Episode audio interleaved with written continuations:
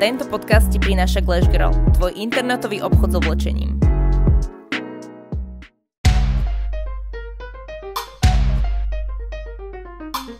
Ahojte milí poslucháči, respektíve vítajte aj diváci. O, som veľmi rada, že ste si nás opäť takto zapli, že počúvate náš ďalší travel podcast. Ja som veľmi rada, že dnešným našim hostom je Veronika Cifrová Ostrihoňová. Veronika, ďakujem, že si si našla čas a vítaj u nás. Ďakujem, ďakujem za pozvanie. Ďakujem. o, nadviažem trošku na aktuálnu situáciu. Teraz sa strašne veľa píše o tom, že Slováci vo veľkom cestujú do exotických destinácií, Maledivy, Cancún, Zanzibar. Ako ty vnímaš cestovanie do exotiky teraz? Um, Myslím si, že veľmi závisí od toho, že aký je moment tej pandémie. Neviem, kedy vychádza tento podcast, ale ak sa rozprávame o druhej polovici marca, tak ja by som v tomto momente necestovala. Pretože vidíme, že je aj keď malé riziko, ale je riziko, že sem donesieme tie rôzne mutácie. Zároveň úplne nesúhlasím s takým tým linčom tých cestovateľov, pretože ja osobne nie som epidemiologička, nie som uh, lekárka, ani virologička, ale tak ako keby viac rozmýšľam nad tým, či tie stretávania sa po bytoch s kamarátmi alebo s nejakou širšou rodinou, čo sa deje, alebo v meste bez rúšok na nejakých čajíkoch alebo na rôznych záhradných a vonkajších párty či to nie je ako keby trochu rizikovejšie ako to. Ak človek podľa mňa vycestuje, dodrží karanténu predtým, je tam, e, vráti sa, otestuje sa po, po splnení karantény, myslím si, že tam až také veľké riziko nie je, ale naozaj teraz už sa ozývajú veci, že radšej nechoďte, lebo aj keď jeden prípad, tak, tak je to veľa. Takže teraz by som necestovala. Ty si aké exotické krajiny navštívila, prípadne ktorá sa ti páčila najviac z tých exotických? Ja úplne neviem zadeliť, že čo je exotická, mm, čo pre každého je to asi niečo. exotická krajina. Uh, ja mám dobré spomienky na Tajsko, kde som bola s uh, mojim manželom a bola som tam raz aj predtým. To sa mi páčilo, tam je veľmi dobré jedlo napríklad. A mám veľmi dobré spomienky na Filipíny, kde som bola s mojim mužom a kde som vlastne zistila, že som tehotná, takže tam to mám trošku tak osobnejšie spojené. Uh, ale ja všeobecne všade, kde je teplo a, a tak si oddychneš, ja som za, nemám nejak, nie som úplne taký ten, že cestovateľ, ktorý má rebríčky a tuto choď a toto vidť a, a podobne. Ja sa tak prídem do toho miesta a snažím sa navnímať, čo tam je a niečo z toho si užiť. Vy ste vlastne boli to, ak si spomínal, že si zistila, že si uh, tiež že si tehotná, tak uh, to ste boli na tom Borakaji. Ak, uh, to je inak ostrov, ktorý bol že zavretý z tých ekologických dôvodov a vy ste tam boli asi potom, teda zrejme predpokladám. Ano. Neviem, či si videla tie obrázky alebo videá predtým. Ako to tam vyzeralo v, súče- v tej dobe, keď ste tam boli vy? Mm. My sme tam boli v januári 2019 a vyzeralo to už v poriadku. Ale my sme, úprimne ti poviem, že my sme predtým boli v Hongkongu na Silvestra a potom sme išli s manželom uh, ešte si oddychnúť na nejakých 8-9 dní na tento Borakaj. Čiže my sme naozaj, to bola veľmi taká rezortová dovolenka pre nás. Necestovali sme veľmi mimo, čiže neviem posúdiť uh, level devastácie prírody a ekologickej katastrofy, ktorá sa tam deje v tom našom rezorte. To vyzeralo samozrejme veľmi pekne a my sme naozaj, to bola dovolenka taká úplne oddychová. My sme boli relatívne dosť vyčerpaní po tom celom roku a náš cieľ bol naozaj byť tam, ísť si zabehať, e, byť na pláži, dať si nejaký drink večer, prečítať si knižku. Že, že neboli, nebola to dovolenka typu spoznávajme ostrov Borakaj. Tak že neviem, ne... to, neviem ti zodpovedať. Mm, také tie lodičky a vypalovania a potápania a uh, ja, ja potápanie neznášam, takže ja si neviem predstaviť, že by som sa išla potápať dobrovoľne, keď by ma niekto nepotopil. A nie, nemali sme takéto mm, turistické zážitky. Uh, hovorí sa, že na tých Filipínach je zlé jedlo. Akože na jedlo sa asi nehovorí, že je nejak veľmi zlé, ale že aj cestovateľia tak o, spomínajú, že tam sa veľmi dobre nenajedli. Pamätáš si na to, že si si tam pochutila, alebo tak napríklad zase v Ázii je výborné jedlo? Že či, na Filip, že či sa Filipíny tomu vymykajú? Opäť uh, aplikujem odpoveď z predchádzajúcej otázky, že my sme naozaj veľmi necestovali po uh-huh. Filipínach, ani po tom Boracay.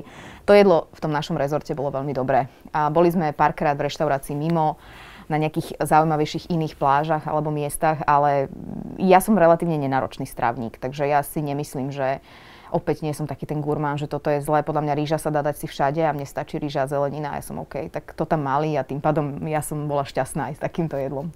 Keď vymýšľate cestovateľské plány, tak skôr to vymýšľaš ty alebo pán manžel? Ako to máte rozdelené?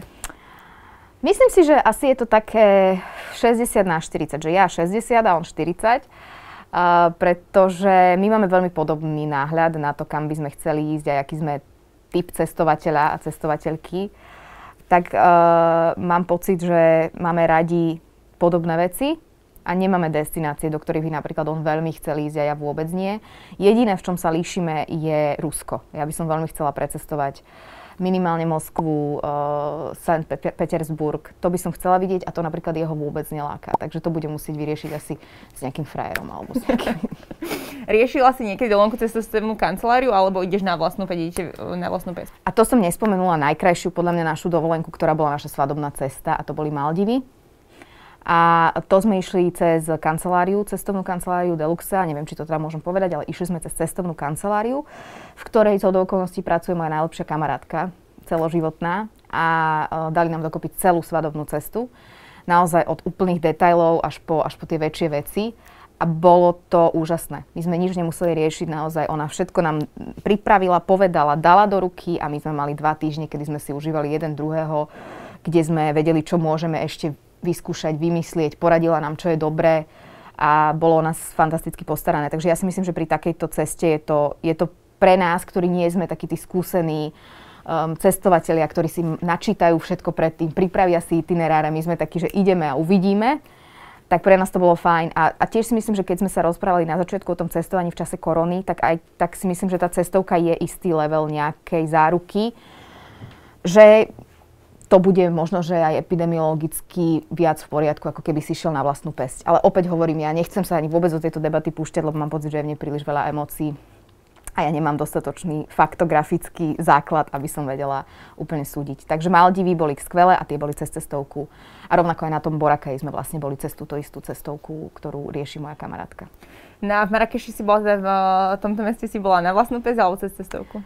V Marrakeši sme boli v Marrakeši sme boli, tuším, cez... To bola taká spolupráca, lebo to bol... My máme veľmi dobrého známeho, ktorý nám občas pomáha mm, nájsť letenky. Mm-hmm. Tak s ním sme Marrakeš konzultovali celý. Čiže riešil, e, aj poradil nám, že ktorý hotel a ako, to, ako si tam čo zabukovať, čo, čo sa oplatí vidieť.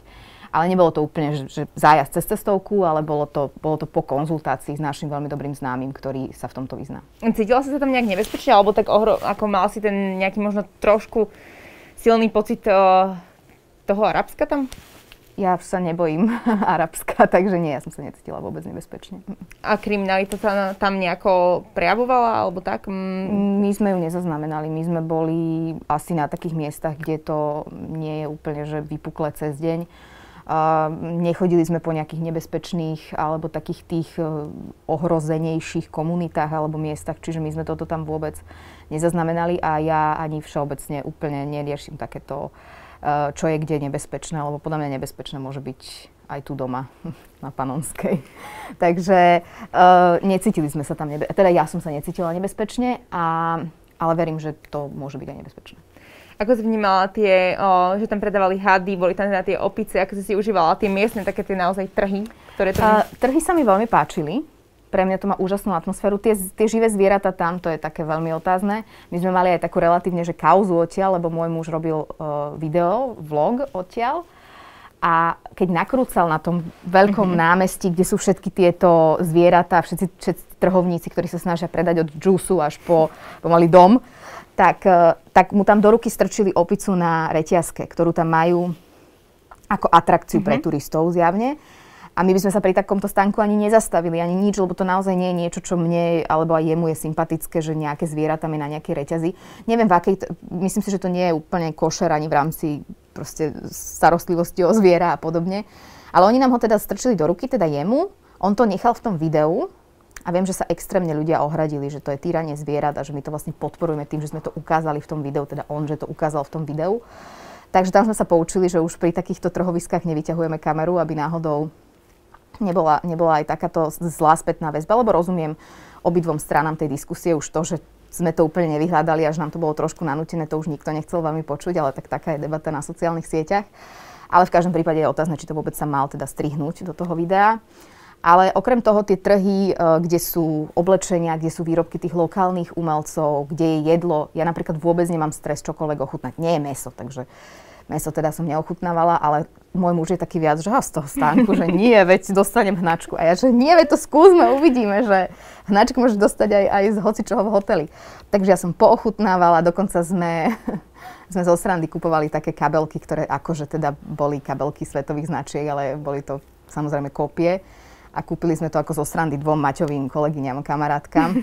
A ja som normálne zjednávala cenu prvýkrát v živote. A všetci sa, lebo my sme boli vtedy aj s mojou rodinou, to bol taký výlet spoločný k, k výročiu 30. výročiu svadby mojich rodičov. Takže oni nás tam vlastne pozvali všetkých, aby sme si to pripomenuli a oslávili. A keď sme, keď sme boli pri tom stánku, tak oni, že ja neviem, 10 peňazí. A ja, že 5. A on. Oni išli ako keby tie originálne ceny. Uh, no, ako... to zase nie, ale akože boli podľa mňa prívysoké. A môj muž už vyťahoval desinu a ja, že počkaj, žiadne také. Tak ja, že 5. On, že 10. Tak ja, že 5. On, že 8. Ja, že 5. On, že 6. A ja, že 5. A on, že deal.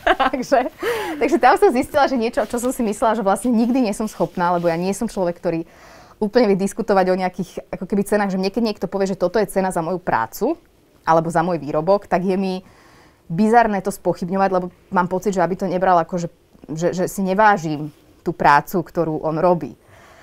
Ale túto by to bolo vyslovene povedané, že na týchto, na týchto trhoch oni sa snažia tých turistov ako keby vyždímať mm-hmm. nespisovne čo najviac. A normálne ma to bavilo. Moja rodina len pozerala na mňa a podľa mňa sa polo hambili, polo nechápali, čo sa deje, ale zjednala som nám vlastne 50% nižšie ceny. Takže to bol zážitok. Bolo to, bolo, to, bolo to veľmi farebné. Mne sa veľmi páčilo ešte v Marrakeši to múzeum Yves Saint Laurent, teda Yves Saint Laurent po slovensky. A tie záhrady, ktoré tam sú, to je ozaj, že farebné, nádherné, také, také až také balzamoidné na dušu, lebo tá zeleň v kombinácii s tými všelijakými pastelovými farbami, je to, je to také naozaj ako umelecky podľa mňa veľmi pekné. Čo sa týka ubytovania, tak ste tam bývali v takej tej klasickej budove, kde je v strede bazénik a vlastne tu sa Riad sa to myslím volá? A vieš čo, nebol to. My sme nebývali v takej tej úplne riadovej, my sme bývali v jednom z takých tých známych hotelov tam a ale videli sme aj hotely, aj sme sa boli pozrieť e, na nejakú kávu a podobne v takýchto týchto typických mm-hmm. riadových hoteloch v tom starom meste. A ešte vlastne bolo zaujímavé aj to, že oni tam nepodávali alkohol v reštauráciách v starom meste takmer nikde takže sme si chceli pripiť, tak vlastne sme zistili, že môžeme čusom, čiže to je aj dobré, ja to schválujem. Uh, pre mňa to bolo veľmi také ako keby ponorenie sa do inej kultúry, aj veľmi krátke a veľmi povrchné, pretože boli sme tam 4-5 dní.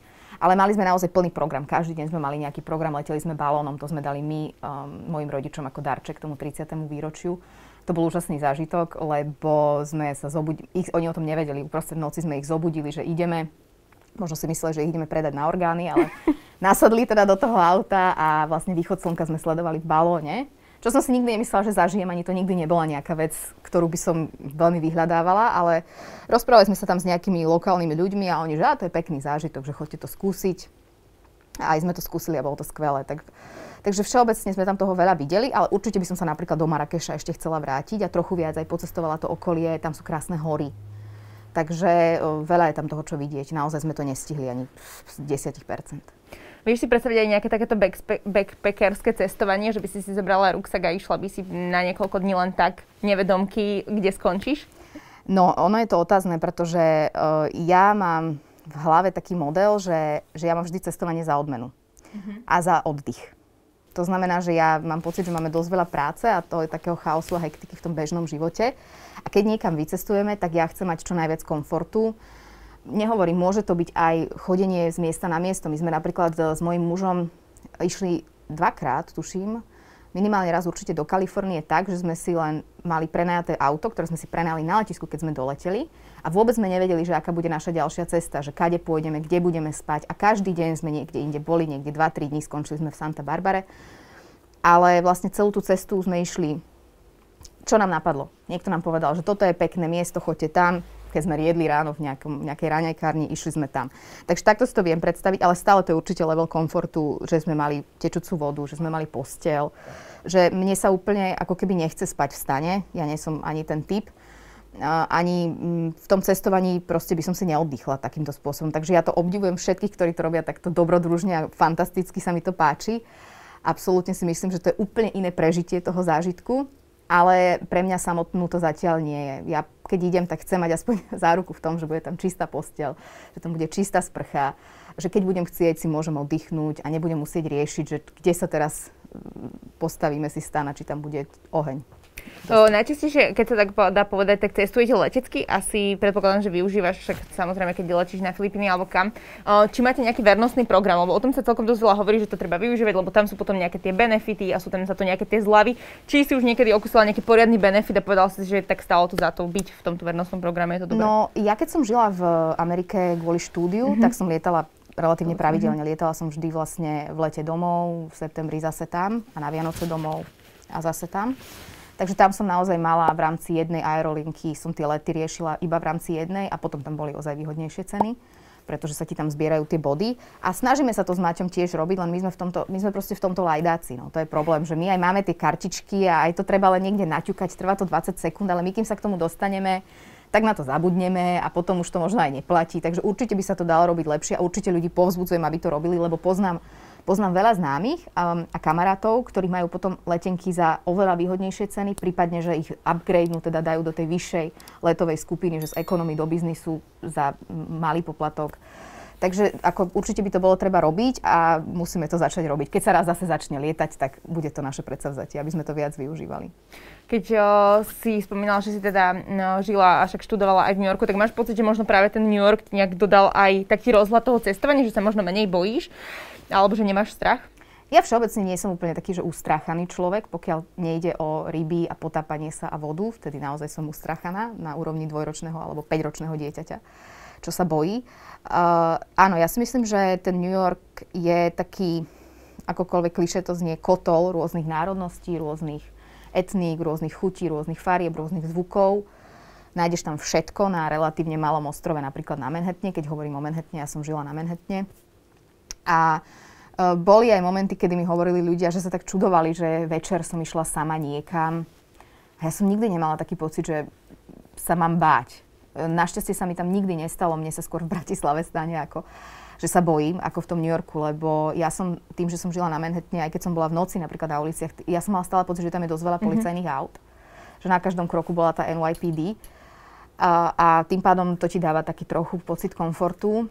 A druhá vec je, že že si myslím, že, že je to aj o tom trošku, ako sa ten človek nastaví. Vieš, že, aj v živote to mám tak, a teraz nechcem mudrovať ani filozofovať, ale že keď sa nastaví, že sa niečoho bojíš a že tu sa mi môže niečo stať, tak v mojej skúsenosti je väčšia pravdepodobnosť, že sa ti to stane, ako keď sa nastaví, že halo, bude to OK a keď to nebude OK, budem to riešiť. Čiže ja som skôr ten typ, že nebojím sa. Ja si pamätám, že som bola v New Yorku Mala som 19 eh, alebo 19-20 a dva roky dozadu. Nie, bolo to teda výrazne dávnejšie. A jeden, jedna z mojich prvých ciest metrom sa skončila úplne zle, pretože ja som nasadla na opačnú stranu tej linky a ešte oni sa tam dosť často v metre menia tie ich trasy. To som nevedela pochopiť. Že ja som žila aj rok v Paríži a tam, keď bolo napísané, že ten tam vlak ide? bude stať tu, tu, tu, tu, tu, tak ten vlak tam stal. V New Yorku to je, že raz stojí tu, druhý raz stojí tu, tretí raz tam už vôbec nestojí a trošku viac to musíš sledovať. Tak ja som si tak akože sebavedomo nasadla na, na, na ten vlak, ktorý ma zaviezol až do Bronxu, kde bolo, že asi jedna hodina ráno. Ja som tam vystúpila na tej stanici a hovorím si, že hm, a čo teraz ja vlastne budem robiť? Tak vtedy som si tak povedala, že OK, trošku strachu som už chytila, lebo je, bolo, bola naozaj noc, o Bronxe sa všeličo mm-hmm. hovorí. Tak som vystúpila a, a bol tam taký akože veľký afroamerický pán, ktorý zjavne asi úplne, že nemal domov, že býval na tej stanici.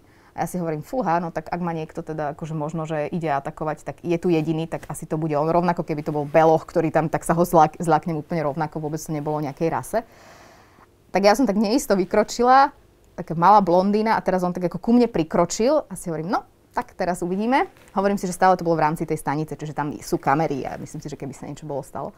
A on za mnou prišiel, že si sa stratila? Hneď čo tu ty robíš? Mm. Že tu to nemáš čo robiť, že nechoď von, tu sa otoč a normálne ma odnavigoval na, na ten vlak na druhú mhm. stranu, ešte so mnou išiel na to nástupište, lebo on, že radšej, aby sa ti niečo nestalo, že ja ťa, ja ťa odnavigujem a poslal ma naspäť. Takže ja som mala úplne opačný zážitok a opäť som si povedala, že vidíš, že taký ten ve- nevedomý predsudok, a hovorím, že nebolo to o tom, keby tam bol beloch, ktorý tam sedí proste o jednej ráno na stanici a je ti jasné, že asi tam býva, tak by som sa zlákla úplne rovnako. A tento pán bol absolútne milý, absolútne uh, príjemný. Ešte sa ma opýtal, že či som vydatá. A ja, že nie som vydatá. Hovorím si, že fúha, čo teraz bude. On, že a nech sa nevydávam ešte, že ešte mám čas. A ja, že súhlasím. Pokecali sme, on ma odpravadil, nasadil na ten vlak a došla som domov. A vtedy si hovorím, že vidíš, že ten život veľakrát má cestu, ako ťa dostane naspäť. Chodíš aj na tie ajurvedské pobyty, to som videla na Instagrame, že ste boli zavalení v nejakej takej, to bolo asi blato, to boli tie kúpele, že či to bolo priamo na Sri Lanke, alebo to bolo len v rámci nejakého iného pobytu niekde inde? To bola Sri Lanka. My chodíme, keď e, teda situácia dovolí pravidelne, na taký ajurvedný pobyt. A zatiaľ sme boli 3 alebo 4 krát na Sri Lanke. A tam ťa, áno, balia do rôznych vecí a natierajú na teba rôzne veci a dávajú ti vypiť rôzne veci a zjesť rôzne veci, ale všetko je to veľmi príjemné a v rámci takých ako medzi rozumu. Takže to bolo v rámci toho pobytu. A nerozmýšľala si nad Indiou, keď uh, ide teda o Ayurvedu? O Ayurvedu? Rozmýšľala som, aj sme vlastne mali na pláne ísť do Indie, potom prišla pandémia, takže nie. Otázka je aj to, že my sme naozaj našli rezort, ktorý nám vyhovuje, ktorý je malý, uh, kde je naozaj že 6-8 hostí, klientov pretože keď tam má byť nejaký poriadok, máš mať tie masáže a to všetko, ja nemám z toho taký dobrý pocit, keď je to taká masovka. Čiže ja si vždy hľadám skôr také menšie. A pomáha nám s tým slovenská uh, cestovná kancelária Dáma, ktorú poznám, ktorá sprostredkovala tieto pobyty, takže mali sme to od nej overené. A už keď sa nám tam raz páčilo, my sme sa tam už aj skamarátili s tými ľuďmi, čo sú tam, s tým doktorom, s tými masérmi, chodí tam extrémne veľa Slovákov, takže oni sú na nás zvyknutí.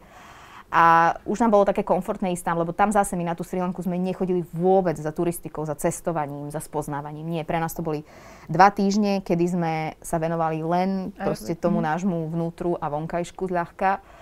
A kde sme vyslovene vypli, tam nemali sme veľakrát vôbec internet, e, zlý signál, proste o 9. večer si ideš ľahnúť, ráno vstaneš o 5. o 6. máš tie procedúry, čiže to je taký režim, ktorý v zásade môže byť hoci kde. Ale príjemné na tej Sri Lanke je napríklad dá sa Ayurveda riešiť v Maďarsku, v Nemecku, u nás, tuto v blízko. Ale príjemné na tej Sri Lanke je, že tam je more a že vlastne aj keď je veľmi divoké, tak sa môžeš prechádzať po tej pláži, že tam máš trošku závan takej tej dovolenkoidnej exotiky, ale zároveň je to naozaj taký, také niečo až na úrovni možno na Slovensku kúpeľov alebo nejakého takého liečebného pobytu. Tak takto sme to brali na Sri Lanke. Aký bol ten dopad tej Ayurvedy na psychiku alebo fyzično ten prvýkrát, keď si to objavila alebo keď si to skúsila? No ja si myslím, že práve ten prvýkrát bol asi najvýraznejší, pretože ja som tam prvýkrát išla s rodičmi, môj manžel nechcel ísť vtedy. Um, a boli to dva týždne a ja som sa vrátila a mala som pocit, že som sa znova naštartovala, že ono to akokoľvek môže znieť tak nadnesene, ale keď dva týždne sa venuješ len sám sebe, vtedy som nemala ani dieťa, nebol tam so mnou muž, boli tam moji rodičia moja sestra, to znamená, každý sme si vedeli svoje robiť, občas sme si zahrali karty, proste mali sme taký svoj, svoj svet každý. Ja som si prečítala knižky, napríklad to, že sme mali veľmi prísny režim ja toto trošku postradám v bežnom živote a odkedy sa mi narodila dcera, tak ešte viac, že tam sa v ten istý čas vstane, v ten istý čas máš jogu, v ten istý čas máš raňajky, zhruba to isté každý deň, potom máš procedúry, potom v ten istý čas máš, čas máš obed, potom máš nejaké procedúry, potom dostaneš nejaký džús alebo nejakú šťavu, potom sme sa išli prejsť na pláž, o 6.7. bola večera, zahrali sme si karty a o 9. dovidenia. A takto funguješ a mne toto na psychiku najmä extrémne pomohlo, že ja žijem život, a hlavne ešte vtedy, som žila kde si na 15 miestach, veľa sa toho deje, nemáš presné hodiny, nevieš, čo bude úplne zajtra, pozajtra a zrazu prídeš do tohto. Tak to pre mňa bolo že úžasné. Pre človeka, ktorý má režim v bežnom živote, že chodí každý deň na 8, vráti sa o 6, obedovú predstavku má o 1, tak asi by to nebolo také vzácne, skôr by ho to možno iritovalo. Ale pre mňa to bolo super. No a vlastne prišli sme domov a zdravotne nám bolo lepšie. Mne zdravotne nič nebolo, keď som tam išla. Ja som nešla s nejakým konkrétnym problémom, ale moji rodičia napríklad majú obidva vysoký tlak. A ani jeden nebral lieky na tej Sri Lanke. Ten doktor povedal, že ich nepotrebujú, že práve keď budú takto žiť, budú mať tie prírodné um, nejaké vitamíny a tak, ale to samozrejme pod dohľadom lekára, nerobte to doma ani nič, im to zafungovalo. Tak uh, keď sa vrátili, tak ešte nejaký čas tie lieky ani nebrali.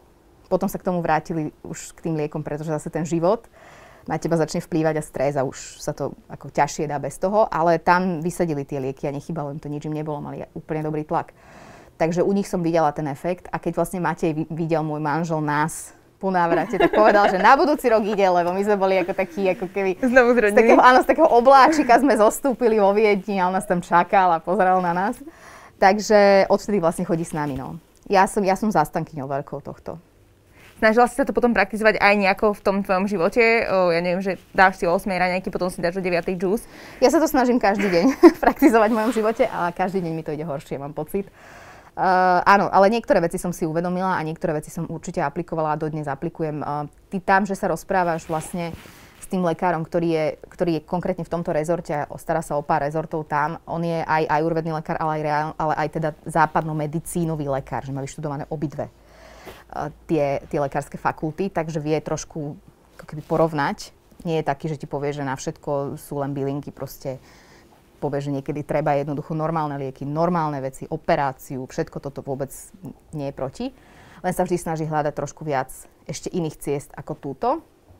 No a on napríklad ťa vie zdiagnostikovať, čo ti robí dobre, čo ti robí zle. Kedy máš jesť, kedy máš nejesť, e, aká potravina ti sedí, aká ti nesedí. A z toho som si veľa zobrala. A dodnes z toho niektoré veci čerpám. Že, že mi povedal, že ja napríklad meso nepotrebujem, že pre moju konštitúciu že ja fungujem lepšie, keď, keď nie je meso. A te, vtedy si to prepáč, to si cítila už aj predtým, už aj predtým si nejedla meso, alebo práve na základe toho ajurvedského ja som, ja som bola vždy taká, že od malička, a to on tiež povedal, že to je tiež znak toho, že od malička som meso nechcela. Úplne od malička. Vždy som zjedla, mne chutilo jesť, ale vždy som zjedla zeleninu, vždy som zjedla tú oblohu, na to som sa tešila, chleba, sacharid. A to meso bolo vždy tak akože cez zuby, občas trošku, potom v škole, no tak to už bol úplný príbeh, to vôbec ale teda vždy trošku ma nutili, nutili, ako samozrejme, že chceš tomu dieťaťu, uh-huh. aby malo, lebo keď si malá, tak nemáš tofu a ešte keď ja som bola malá, tak tofu sa ani nechyrovalo a podobné veci, takže doplňať tie bielkoviny bolo určite náročné. Takže vždy ma do toho trochu tlačili. Potom v 15 moja mama povedala, že teda rob si čo chceš. 15 rokov som ťa tú, túto pýtala, mm-hmm. tak už rob, takže som prestala jesť meso. Potom som mala nejaké zdravotné problémy a niekto mi povedal, že tak začni zase jesť meso. Tak som ho chvíľu jedla, ale prirodzene to vždy bolo také, že nie, nie, nie, že moje, mňa keď sa opýtaš, čo, čo si chceš dať jesť, tak mne v živote by nikdy nenapadlo, že si dám kurací steak, alebo hovedzí steak, alebo rezeň, alebo ja neviem, čo sú to, parížský šalát. Takže pre mňa to bolo prirodzene potravina, ktorá mi nechýbala. A skôr som tak ako keby externým vplyvom vždy mala pocit, že a mala by si a pomôže ti to a tu máš problémy s cyklom, tak, ti, tak si daj, lebo tak uh, on vlastne mi povedal ten doktor, že nie, že ja keď budem správne jesť tie ostatné veci, takže mi to vôbec nebude chýbať. A naozaj, keď jem tak správne, ako mi on povedal, že pomer tých, tých bielkovín z tých rastlinných zdrojov a podobne, tak je mi lepšie. Fyzicky ja sa cítim lepšie. Uh, tak, tak mám pocit, že som taká keby trochu ľahšia a trochu taká viac energická. Nie je to asi úplne lacná záležitosť tá Ayurveda, alebo napríklad my sme tu teda mali aj o podcast a bolo tu, vychádzalo to podľa nejak, že 3 až 3,5 tisíca, že či podľa teba stojí za to naozaj investovať do toho toľko tých peňazí a či to má ten efekt? Ja neviem zodpovedať túto otázku, to si musí zodpovedať každý sám. Že či to pre to duševné zdravie napríklad aj asi neviem, to, neviem to musí vyskúšať ten. Mm-hmm. Ty, by si, ty by si napríklad ktoré o, destinácie určite odporúčila, že napríklad aj by si chcela predstaviť svoje cere? No ja som veľká faninka New Yorku, keďže som tam žila. Mm-hmm tak verím, že moja dcera tam bola v brúšku. Ja keď som bola v 6. 7. mesiaci, tak sme tam boli na jednej z posledných dovoleniek, a takom výlete skôr. Ja tam mám kamarátov, známych, e, takže ja sa tam vraciam trošku tak ako domov. Určite by som chcela, aby túto, túto, túto časť videla sveta, kde aj jej mama strávila nejaký čas. Milujem Kaliforniu, ja som sa tým netajím. Pre mňa Kalifornia je miesto, kde si viem predstaviť raz žiť ale neviem úplne, z čoho by som tam žila a ako, ale, ale viem si predstaviť tam žiť. A, a veľmi si mám rada Paríž. Paríž je podľa mňa jedno z najkrajších miest na svete. Takže to sú miesta, ktoré moje cere, ktoré ja relatívne dobre poznám a ktoré verím, že moje cere predstavím. A potom je veľa miest, ktoré sú krásne aj tuto pri nás. Ja si myslím, že všetci moji kamaráti, ktorí prišli z Ameriky, alebo ktorí prichádzajú zo zahraničia, keď prídu do Prahy, tak sú unesení keď prídu e, do Viedne, tak sa im veľmi páči. Takže aj tú našu, ja som bola v Budapešti ako jednu z posledných ciest pred koronou. Uh, deň pred voľbami v roku 2020 sme boli v Budapešti s, s mojimi kamarátmi z Ameriky, ktorí prišli na výlet sem a sme im chceli ukázať aj Budapešť. Ja do Budapešti tak často nechodím a bola som unesená z toho, aké je to krásne mesto, ako je blízko pri nás. Vieš, že vlastne môžeme, keď nie je pandémia, využiť aj to, že sadneš na vlak, sadneš do auta a máš úplne iné mesto s krásnymi múzeami, s krásnou kultúrou, s dobrou gastronómiou. Takže aj tento kút sveta je podľa mňa krásny. A tvoje plány na nasledujúce obdobie, či už si si tak pozerala, že keď sa situácia mm. zvolní, kam by si chcela ísť, čo je také prvé, čo máš uh, naplánované? Ja už som si veľa plánovala, vždy mi to potom zase padlo, tak ja už sa teraz trochu bojím si čokoľvek plánovať, ale uh, veľmi rada by som dala tú Ayurvedu, aj s našou dcerou. Mm, neviem si to úplne predstaviť, ako to zvládneme, ale budeme sa striedať pri tých procedúrach. Je to v podstate možné zobrať tam... Je to úplne v poriadku hej. možné, samozrejme to dieťa nemá tie procedúry a takéto veci, ale, ale dokonca keď som sa lúčila, ja som tam bola posledný krát tehotná už. Uh-huh. A keď som sa lúčila s tým doktorom, tak povedal, že čo najskôr prídite aj s malou, že aj ty sa trošku zase dáš dokopy a že my sme tu mali aj trojmesačné deti. Tak s trojmesačným by som asi nešla, lebo je to dlhá cesta, predsa len tá Sri Lanka je ďaleko a, a je otázne, aké, keď by sa niečo stalo, aká tam je tá infraštruktúra, lebo toto je naozaj rezort tak pomimo všetkého. Ale už, už takou cerou, ako mám teraz, by som tam išla, rok a pol bude mať a Takže tu by som chcela kvôli takému vnútornému pokoju trošku zase. Mňa veľmi láka napríklad Island. Na Island plánujem ísť už extra dlho, takže tam by som chcela sa ísť pozrieť ako do novej destinácie. A určite sme sa bavili aj včera s mojim manželom, že tá Kalifornia, proste musíme to nejak vymyslieť, keď sa bude dať a keď to bude bezpečné, tak prísť tam, prenajať si auto, nájsť si nejaké Airbnb a trošku si tam požiť a užiť toho, toho ich spôsobu života, ktorý je nám veľmi sympatický. Ďakujeme veľmi pekne, Veronika, že si prišla, že si nám pokecala. A my samozrejme ďakujeme aj vám, že ste nás sledovali a verím, že sa vidíme pri ďalšom podcaste, pri ďalšej epizóde. Veronika Cifrová Ostrihoňová bola dnešným našim hostom. Ďakujem, ahojte. Majte sa krásne, vidíme sa na budúce. Čaute.